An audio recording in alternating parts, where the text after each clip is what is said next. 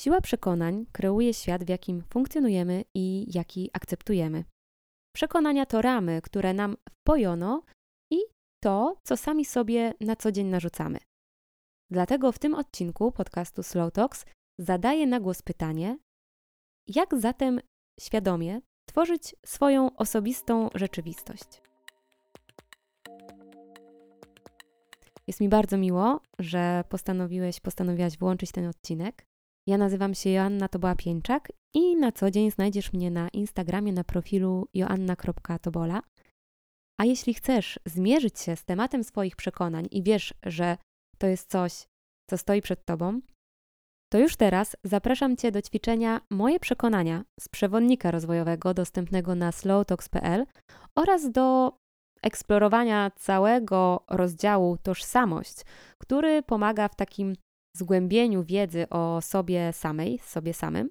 A już w grudniu szykuje się do premiery narzędzia, które będzie miało realny wpływ na rozwój Twojej samoświadomości i uważności.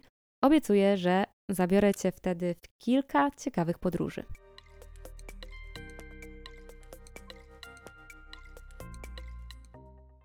Gdy byłam dzieckiem, dręczyły mnie pytania w stylu: dlaczego krzesło nazywamy krzesłem? Skąd w ogóle pomysł, by właśnie tak ponazywać poszczególne przedmioty dookoła nas? Dlaczego akurat tak? Dlaczego krzesło to nie telewizor, a telewizor to nie okno? I kto w ogóle o tych nazwach decydował? No i dlaczego wszyscy się na to zgadzamy? Wtedy nie znalazłam odpowiedzi na to, ale teraz już wiem, że tak jest, ponieważ funkcjonujemy w pewnej, uzgodnionej rzeczywistości. Aby móc się porozumiewać i rozwijać, umówiliśmy się jako ludzie na pewne założenia, które w tym wszystkim mają nam pomagać. I właśnie na tych założeniach wyrasta tożsamość każdego z nas, czyli myśli i przekonania, które przyjęliśmy do swojego życia. Choć tak sobie myślę, że to słowo przyjęliśmy to jest spore nadużycie, ponieważ większość z tych rzeczy pojawiła się w naszych życiach nieświadomie. No bo nasze przekonania i obraz rzeczywistości to zlepek tego, co wynieśliśmy z naszej rodziny, kultury, edukacji, religii, najbliższego otoczenia i informacji, którymi się na co dzień karmimy. W pierwszych kilkunastu latach życia uczymy się takiego całego zestawu zasad i prawd, i prawd mówię z wielkim cudzysłowiem, i, i robię to bardzo celowo, ale o tym za chwilę. No w każdym razie nauczyliśmy się całego tego zestawu zasad i prawd, które kształtują sposób naszego myślenia. I ma to nam pomóc w funkcjonowaniu w społeczeństwie i dążeniu do wspaniałego życia. Jednak jednocześnie ten zestaw zasad i prawd powoduje, że nakładamy sobie takie klapki na oczy, tym samym zawężając naszą osobistą rzeczywistość do takiej, jaką ktoś nam stworzył. Wierzymy, że dobre stopnie w szkole zagwarantują dobrą pracę, że w życiu dojdzie się do czegoś, jeśli będzie się ciężko pracować, no albo że życie to pasmo cierpień. I ja pamiętam, że z takim przekonaniem wyszłam z liceum, bo na lekcji języka polskiego każde dzieło literackie, które analizowaliśmy, skupiało się na tym, że po prostu życie to pasmo cierpień i nic dobrego na nas nie czeka. W każdym razie, wracając do przekonań, to przekonania są zazwyczaj powiedzeniami, metaforami, takimi zlepkami słów, które powtarzane tysiące razy, właśnie z tego przyzwyczajenia, wydają nam się jedyną prawdą o świecie. I od tych przekonań zależy nasze nastawienie i to, jak będziemy odbierać rzeczywistość. W dodatku te nabyte przekonania dostosowują się do naszych oczekiwań, bo jeśli wierzymy, że aby mieć pieniądze trzeba się bardzo napracować, albo ukraść, to inne przekonanie, no ale w każdym razie, jeżeli w to wierzymy, to na każdym kroku będziemy szukać potwierdzenia tego, w co wierzymy. Za to, jeśli nagle zaczniemy kwestionować te zasady lub widzieć rzeczy z innej perspektywy, w pierwszej kolejności uruchomi się w nas oczywiście mechanizm obronny, który nie będzie chciał pozwolić na zburzenie rzeczywistości, na której od lat prawdopodobnie opiera się nasze funkcjonowanie. Chociażby dlatego już sama wizja zmian i odejścia od zasad, które się zna, nawet tylko w myślach, nie robiąc jeszcze nic, napawa takim lękiem i niepewnością. I chociażby dlatego reagujemy nieufnością, a czasem nawet złością, gdy u kogoś widzimy zaprzeczenie zasad, w które my dawno temu uwierzyliśmy. No i to wszystko prowadzi mnie i wielu ludzi, od których uczę się i których cenię, do takich wniosków, że nasza rzeczywistość, że taka osobista rzeczywistość zależy od tego, w jaki sposób wchodzimy z zastaną rzeczywistością w interakcję. To nasze osobiste decyzje wpływają na to, jaka finalnie jest ta rzeczywistość.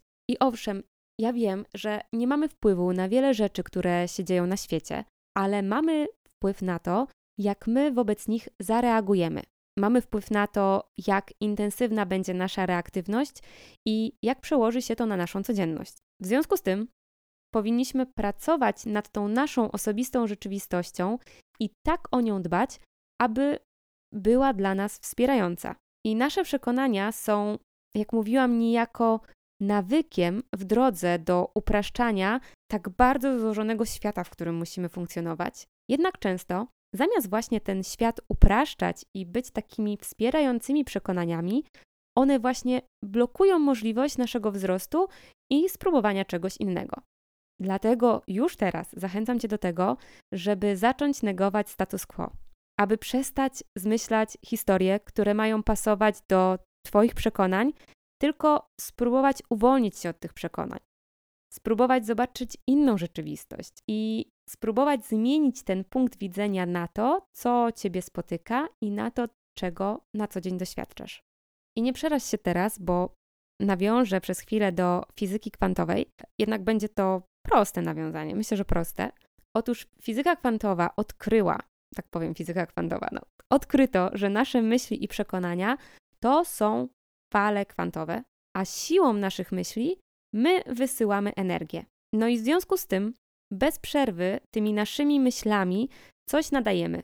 Możesz sobie wyobrazić, że nadajesz sygnał i ten sygnał szuka przestrzeni podobnego sygnału, z którym może się połączyć.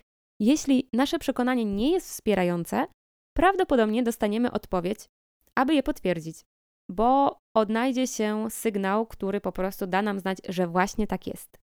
Natomiast jeśli nasze przekonanie jest wspierające, czyli na przykład uważamy, że w naszym życiu jest miejsce na to, żeby były pieniądze, że zasługujemy na te pieniądze, że przyciągamy te pieniądze do naszego życia, te pieniądze z wielkim prawdopodobieństwem zaczną się w nas pojawiać bo właśnie taki sygnał będziemy wysyłać do wszechświata, do rzeczywistości. I tak właśnie tą siłą naszych przekonań możemy wpływać na to, co nas spotyka i możemy stać się tym, w co po prostu wierzymy.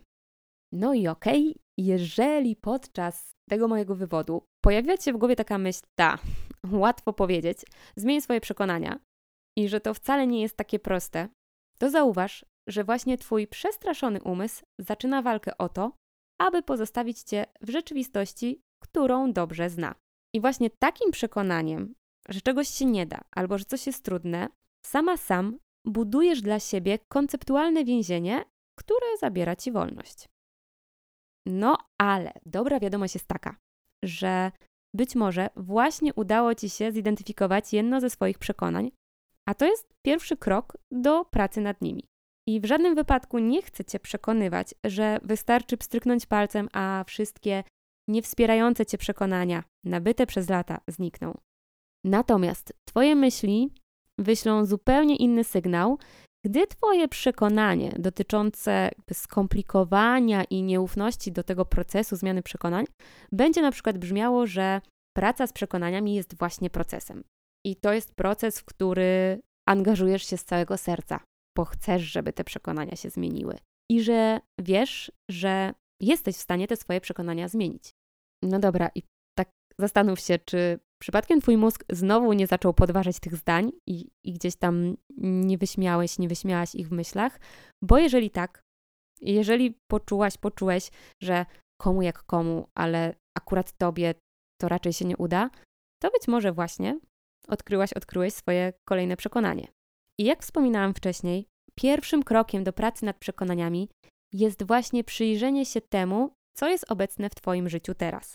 W co wierzysz? Jakie są Twoje prawdy? Jak według Ciebie funkcjonuje świat?